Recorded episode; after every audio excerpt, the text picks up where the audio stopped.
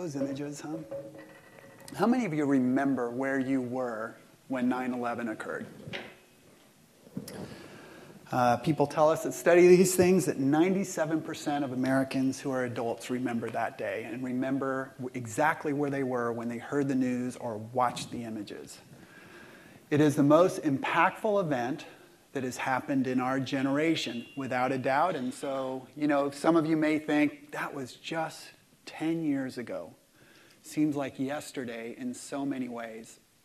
Now, there's a lot of slices that we can take with 9 11. A lot of things happened.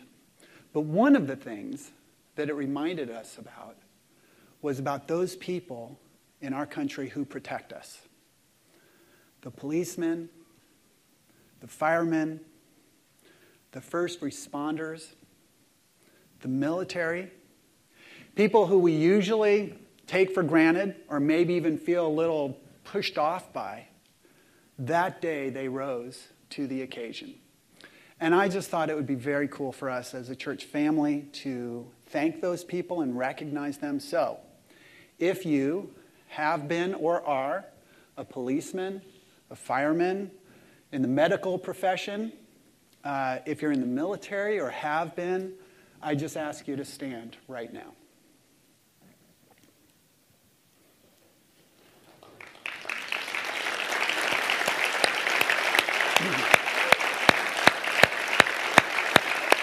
Keep standing. Keep standing. I just want to pray for you real quick. If you just continue to stand, that would be great. Let me pray for you.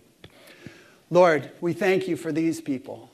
And there is something that you put inside of them uh, where they desired to have a profession that didn't pay well, didn't get a lot of notoriety, and in fact, in some cases, just the opposite.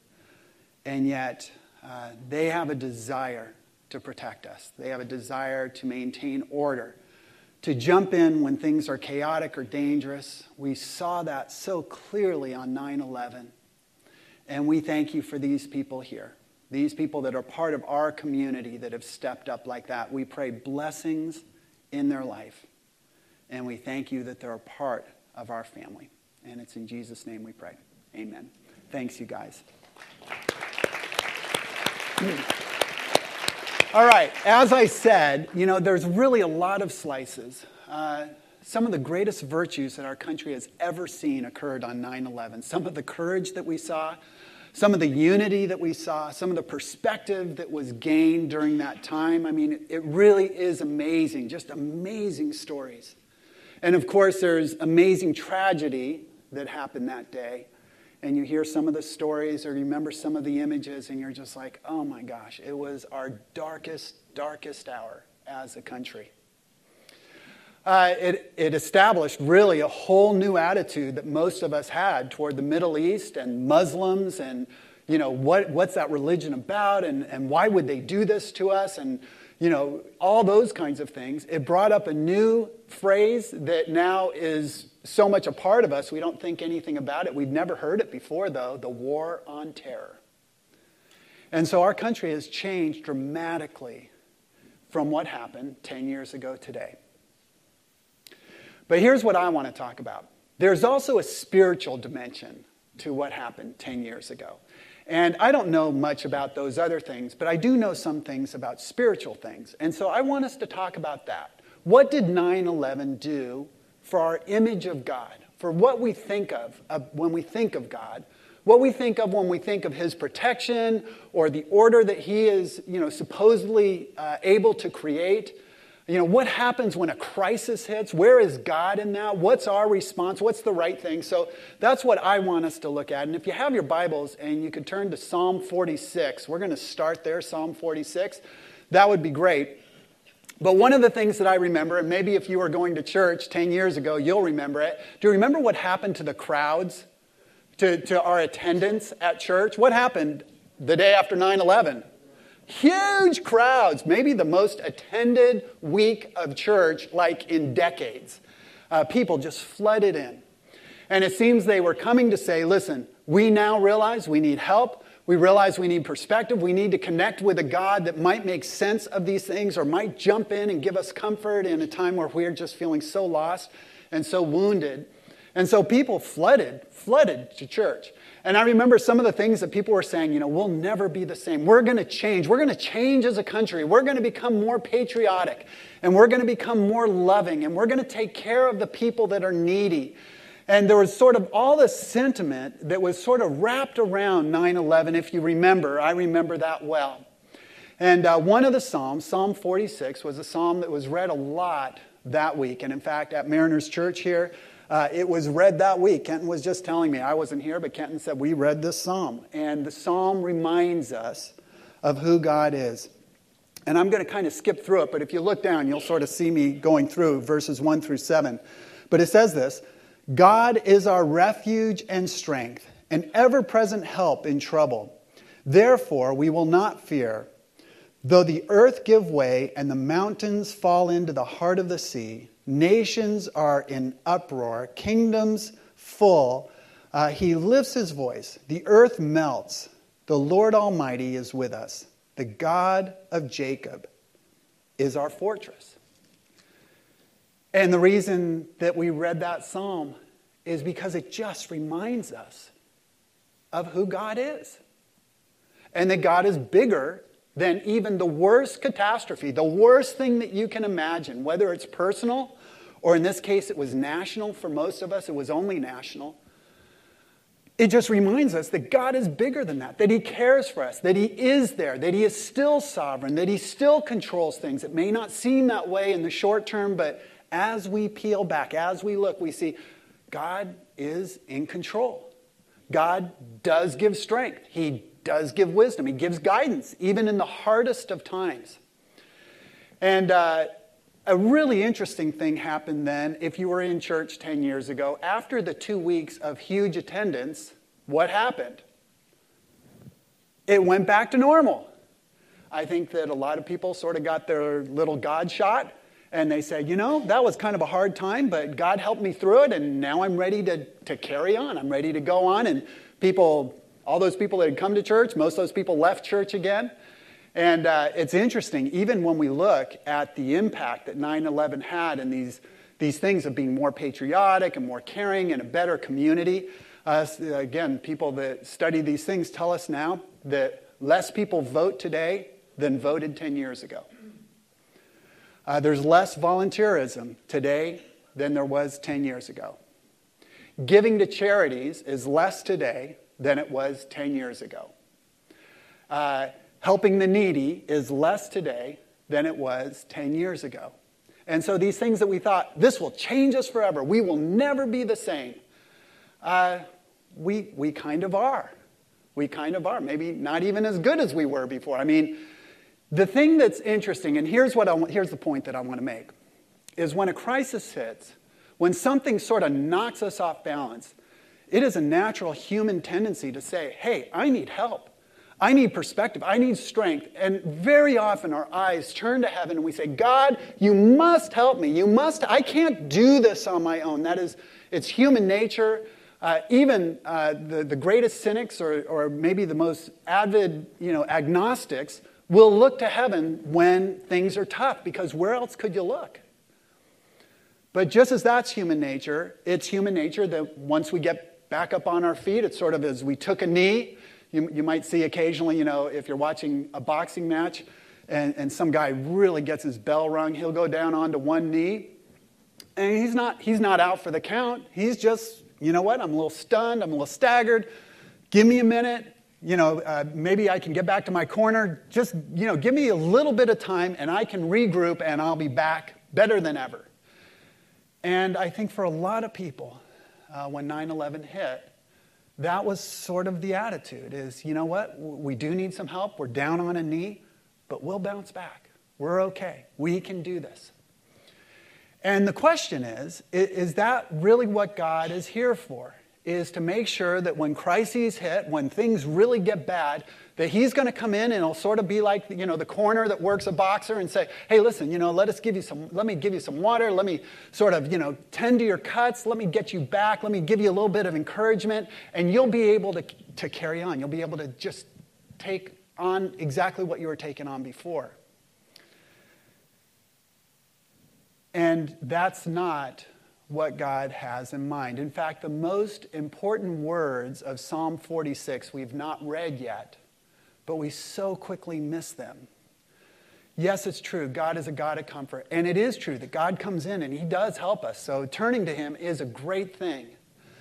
But here's the most important phrase in Psalm 46. It comes in verse 10, and this is what it says. And maybe you can read it with me. It says, Be still and know that I am God. Let's read that one one more time. Be still and know that I am God. And then it goes on to say, I will be exalted among the nations, I will be exalted in the earth. We don't tend to think that way when a crisis hits. We don't tend to think in terms of slowing down and seeing God for all that He is and saying, That is God. Because, and I do this, I totally do this. This is not a finger pointing message at all. I am I'm convicted that I do it. In fact, I do it without even knowing it. When a crisis hits and I go into survival mode, I tend to be more self absorbed than even normal. And I'm pretty self absorbed. Know, I can, I'm as self absorbed as anyone that I know.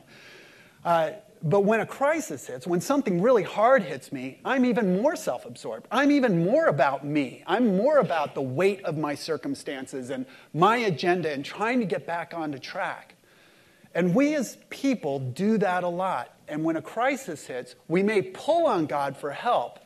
But this idea of being still and knowing, knowing that God is God, that is the farthest thing from our mind. We don't think that way. And yet, here's the point. Here's the point. God's going to come and tell us if you don't go there, then I can't truly, ultimately help you in a crisis. And I want to look at a character in the Bible. We're going to go through this fairly quickly, but it's a famous character. Uh, some of you that go to church will recognize the name. For some of you, this may be a new guy. His name's Isaiah, and his story uh, part of his story is told in Isaiah chapter 6. So, again, if you got your Bibles, just flip over a couple of books to Isaiah from the Psalms, Isaiah chapter 6. And we want to look at something really interesting that happened to Isaiah when a crisis hit his life. Now, in Isaiah chapter 6, verse 1, it begins by saying, In the year that King Uzziah died. And uh, some people just think, well, that's just a little detail to get into the story. It's actually a very important detail in this story because King Uzziah had been the king of Israel for 50 years. He had been one of the best kings that Israel had ever had. His reign was a reign of prosperity, of military advances, of um, you know, growth in the city, of economic stability. And uh, so people were fond, and most people alive in Israel at the time, they had only known King Uzziah as the king. For 50 years, he had been the king. And then Uzziah died. And in that culture, in that day, this is not like when a president changes to another president in our country, and we might be a little bummed or happy depending on what we think, but kind of life goes on as normal. Not in that culture. When a king changed, everything changed. Everybody became nervous because a new king coming in had absolute control to do whatever he wanted. And so, if the king was a tyrant or the king was evil, the whole nation would suffer. And immediately, people that were the closest to the old king going out, their lives were threatened. It was more not like the United States, it's more like what we're seeing in Libya with Gaddafi going out, and you just see the turmoil in that country, and everybody worried about what's next, what's next. Gaddafi wasn't great, but what's next? And that was the attitude that everyone in Israel had as Uzziah went out. And we're told that when he went out and this new king came in, that all of a sudden a new powerful nation, Assyria, was starting to threaten uh, Israel. They were starting to feel pressure that there might be an invading power. And we also find out that the worst king in Israel's history, a king by the name of Manasseh, came into power. And so people for good reason, felt as if this was a national crisis. This is a crisis. Everybody was afraid of what was going to happen. For Isaiah, it was a personal crisis because Isaiah was the son of a man who was the brother to the king. Uh, Jewish tradition tells us that he was in the royal court, that he was one of the elites, that he was a personal friend of Uzziah. And now that was going to change. And just as everybody that was in the royal court, everybody that uh, was close to the old king, all of them were threatened at this point. We learn about Isaiah that he was uh, considered a genius in the court at the time. Uh, he had golden lips. Uh, he sort of had a nickname, the prophet with golden lips. And in an oral tradition, the ability to speak well was a huge ability. And this was Isaiah. Isaiah was the prophet with golden lips. But with Manasseh coming in, and we find out actually it was true, there was going to be huge trouble and huge problems for Isaiah. So Isaiah has all of these things coursing through his mind. And as we open the story, in the year that King Uzziah died, Isaiah is coming up to the temple. And this is such an interesting story, and it's kind of a funny, humorous thing, ironic maybe for us is Isaiah probably had a lot of things on his mind as he was going to the temple, and maybe he was even praying about these situations. You know, God, give me strength, give me help. You know, Psalm 46 all over the place, please, please, please. And so he's coming in, and there's probably a lot of things he expected to have happen that day at church, in the temple. And what happened, he probably never expected, which was he was going to meet God. And isn't that sort of an irony? Isaiah expected a lot of things, but he didn't expect to meet God in church. And in fact, for some of us, that might be the last thing you expect. You came, you know, you thought, I want the Starbucks card, or, you know, my family dragged me here, or, you know, we'll, after we're here, we'll go to the beach or whatever. The last thing you're expecting is to meet God. And that's what happened to Isaiah. So let's read uh, what goes on here with Isaiah. It says in verse 4, or verse 1 rather, he says, I saw the Lord high and exalted, seated on a throne, and the train of his robe filled the temple. Above him were seraphim, each with six wings. With two wings they covered their faces, with two they covered their feet, and with two they were flying. And they were calling to one another, Holy, holy, holy is the Lord Almighty. The whole earth is full of his glory. Uh, at the sound of their voices, the doorposts and thresholds shook and the temple was filled with smoke. And so you get this amazing experience that Isaiah has as he goes to church that day. I mean, just unbelievable. God shows up in his glory and it knocks Isaiah down. I mean, it is so much not what he's expecting to happen that day. There's all kinds of confusion, there's all kinds of earthquakes and smoke flying all over the place, and angels are zipping here and there, and he's hearing people calling out, Holy, holy, holy. It was a chaotic situation. It was something that was completely overwhelming to Isaiah. And they're saying these words Holy, holy, holy. Holiness is basically a, virtue of God that tells us that he is set apart, that while uh, there's parts of God that we can understand and that we can relate to and even emulate in some ways, there are parts of God that are wholly different, totally different. And his holiness tells us, reminds us of this, that, you know, while we want to say, you know, God is my best friend, and that's okay, but he is more than your best friend. There is something otherworldly about God, something that we cannot comprehend, and holy is the way that we say that. He is set apart, He is pure. Uh, a word that we sometimes use uh, just when we're describing something is that He's perfect. And when we say that he's holy, holy, holy, in, in Hebrew language, there was no punctuation. You couldn't put an exclamation point behind holy or, or 10 of them to really say, he's holy, with all these exclamation points. You know how they did it? They'd repeat the word.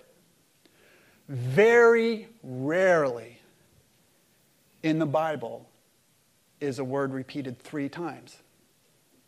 And here it is because Isaiah was so overwhelmed and God so much wanted Isaiah to get I'm not just like you.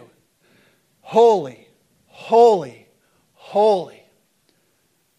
You are perfectly perfect perfection, is the word that comes. I am perfect in every way.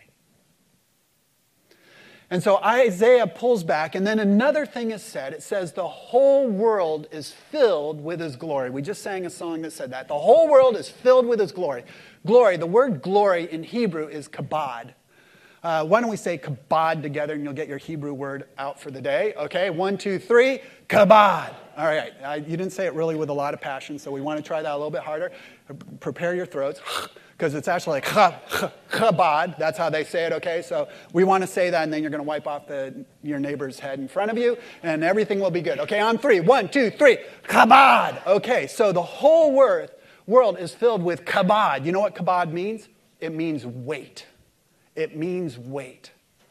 And the idea here is that God is saying, I am heavy. I am heavy. And by that, what he means is I am real, uh, I am true. There is no imagery in me. I'm substantial. I'm important. I am the greatest dose of reality that you will ever get. I am more real than anything else around. And to emphasize the point, the whole temple, the temple was the largest building in all of Israel. It was gigantic. It was filled with gold. It was very, very heavy in its own right. And God shows up, and the whole temple shakes. And it's like, you think you're heavy. You think the temple's heavy? Nothing compared to me. And here again is Isaiah, and the whole temple shakes. And God says, The heavy one is here. The one who is the most real is here. It is an amazing thing because, again, what happens to us, we in general, and I'll just say, I in general, consider myself the most important person in the world. At least I operate that way. I operate like I'm the most important person. What I think is the most important, my agenda is the most important. What other people do, I am only concerned about what they do as compared to how important is this to me. And, you know, little confession time, that's the way it is with me. And that's the way it is with you, because that's human nature. We just think that way. We give ourselves a lot of weight.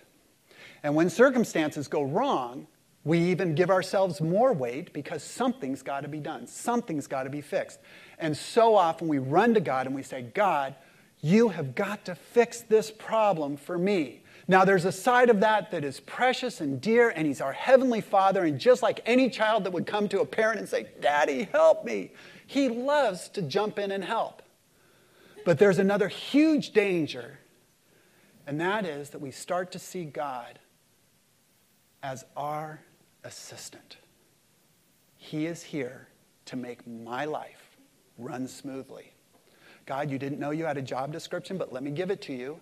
It's here to make sure that Kevin gets the things that he wants, that my suffering is minimized, that things come together in my life, that you give me the doses of comfort that I need when I, that's your job, God.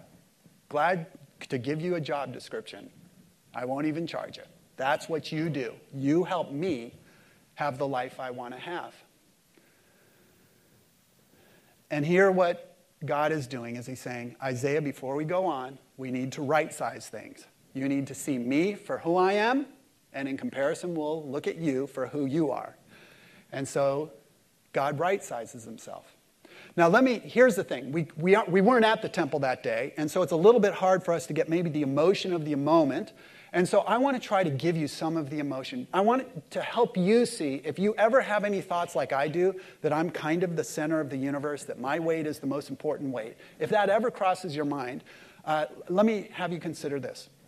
All right, so that day, there was this huge thing going on in Israel. Isaiah has these things that are happening. It's weighty to him. What's happening in Israel is weighty to, to the people of Israel. What's happening in the world is weighty to the people in the world, and so forth. Now, let's peel back and say now everything that's happened in history up to the time of Isaiah, let's just put all the weight of that into the mix. And then just to, to, to, balance ourselves out, we'll put all the weight of everything that's happened since Isaiah and that day in the temple, everything that happened in that time, we're going to throw all that weight on. I mean, all the substantial things that have happened through history, all the people that have lived, all the, you know, all the people that fell in love and all the people that fell in hate and all the kinds of things, all the wars and all the people that stressed over things and all the things. You think about all the things that have happened on this earth since the time the earth was formed. Let's just put all of that on one side of the scale. And I want to show you what you get. Okay, let's bring up a picture. All right, how do you like that picture? Do you see anything in that picture? Tell me what you see, if you see anything. You see what? Rays of light. Anything else? You see a speck. Great. Let's go to the next slide. There is a speck. It's a pale blue dot. Do you know what that pale blue dot is? It's Earth. It was taken by the Voyager satellite as it was going out of our solar system, about 4 billion miles away.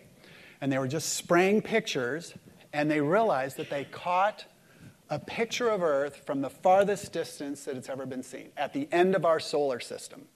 Now, let me just talk to you about our solar system. Our solar system is one, is one of a hundred billion solar systems or stars in our galaxy. Our galaxy is named the Milky Way. The Milky Way galaxy is one of, they estimate, between 500 billion or more galaxies in the universe. I was just reading an article uh, this week. Cosmologists now believe, uh, new, new thought, but almost all cosmologists, scientists that study astronomy and cosmology, believe that there is more than one universe. Our universe is 90 billion light years across. They think there are other universes that are outside of that. In fact, they say there may be uh, billions and billions of universes. The Bible tells us that God holds together all of the universes with a word, with his pinky. Does that sound like the person that you say, Will you be my assistant? How about making my life run smoothly? I mean, is there anything more important you could be doing than that? And you see, here's the point is God comes to Isaiah and he says, Isaiah, I know that you're focused and worried and just transformed about your circumstances. But the reality is, if I'm going to help you, you need to see me for who I am. And I am so much larger than that. And my job is not to assist you, Isaiah. Your job is to assist me. And as you do that, as you do that, you will find exactly what you need as you go through this crisis. And we read that Isaiah's response uh, basically is to fall down on both knees. He says, Woe to me, I'm a man undone. And that phrase actually means uh, it, it's, a very, it's as strong as he could have said Cursed am I. Uh, another definition of woe is I am disintegrating. I am disintegrating before you, God. You are so magnificent. And when I compare myself with you, there is such no comparison that I feel like I'm disappearing. I just disappear. And we see Isaiah doing this amazing thing of falling and totally humbling himself before God and saying, God, I thought it was all about me. It's not about me, it's about you. And now I'm reminded that it's about you. And he says, I'm a man of unclean lips, which is such an irony because Isaiah, what was the one thing that he was proud of? His lips. He was the man that could talk, the man with golden lips. And he says, My lips are unclean. I've been using my lips to escalate me, to elevate myself, to exalt myself. Now I realize how unclean they are. They should be doing one thing. My job is to make you look great, is to bring weight to God. And it's such a great scene because after this little come to Jesus moment that Isaiah has, where he realizes who he is, God, rather than stomping on him, or continuing to push him down, it says that a seraph, an angel, flew at him with a hot coal and burned his lips, sort of cauterizing his lips. It's okay, Isaiah. I can make your unclean lips clean again. And he says, Your guilt is taken away. And this is an amazing thing. And if you live with guilt, if, you're, if you've done something and you've lived with guilt, I just want to really point this out is that as soon as the confession happens, forgiveness is granted. And it was completely granted. Isaiah is forgiven. Soon as he says, Oh my gosh, now I realize how far I fall short, how sinful I truly am, God comes in, immediately says, All right, now I've got a man I can work with. You are forgiven. Now let's get on with it. Let's get going. We've got stuff to do. And it's a great story, too, because what God says is we've got work to do in Israel, and I need somebody that will step up. Who will I send? And Isaiah says, Send me. Send me. There's no ego in this anymore. He's not thinking, oh, yeah, God and me, one and one, and you know, I'll be powerful because I'm with God. He's just saying, God, if you need an assistant, that's me. I will assist you. I will do whatever you want me to do. And it's so great because God hasn't told him yet. God says, I have a mission. Who will I send? Isaiah says, Send me. And then God says, All right, well, do you want to hear about it? No, I don't care. Just send me. Now that I know who you are and I know who I am, just send me. And God says, Okay, well, it's going to be really hard. You are going to be a prophet for 50 years and nobody's going to turn around. You are going to combat this new king coming in, and it's going to be ugly. You're going to write a bunch of stuff, and nobody's going to read it. It's going to be hard, Isaiah. And Isaiah says, It doesn't matter. It's not about my weight anymore. God, if that's what you want to do, if that's what gives you weight, I'm all over it. I will do it. And there's a great little verse that is said at the end of the passage, at the end of chapter 6. And let me just read this because this is kind of an encouraging thing to, to leave you on. Uh, it says, uh, after he basically tells Isaiah it's going to be very difficult, he says, But as the terebinth and the oak leave stumps when they are cut down. In other words, what he's saying is it's sort of like you're going to be working in this desolate forest where everything's been cut down and nothing seems to be growing. He says, Nope, but there will be one thing so the holy seed will be the stump in the land. And it's sort of this picture one of the trees that's cut down, there's going to be a little sprout that comes out of it. And do you know what God is referring to there? He's referring to Jesus. That Isaiah, with the things that he says, with the prophecies that he makes, he will prepare the way for a holy one that will come and change everything. And it's an amazing thing to think that there is no prophet in the Old Testament that gives more prophecies about the Messiah coming than Isaiah. And there is no prophet that Jesus quotes more than Isaiah. And even though Isaiah did not see it in his lifetime, God had a plan. And here's what God said Isaiah, if you will focus on giving weight to me, I will focus on giving weight to you. You see, that's God's plan, is not that we establish our own weight, not that we push ourselves around and try to make ourselves bigger and better than anyone else, or that we try to make a name for ourselves. That's not God's way. His way is to say, listen, if you'll make a name for me, I'll take care of making a name for you. And I will do it in the most powerful, spectacular, uh, eternal way that you can imagine. And that's what happened to Isaiah. So let me ask you this question. Uh, this is what I want you to reflect on.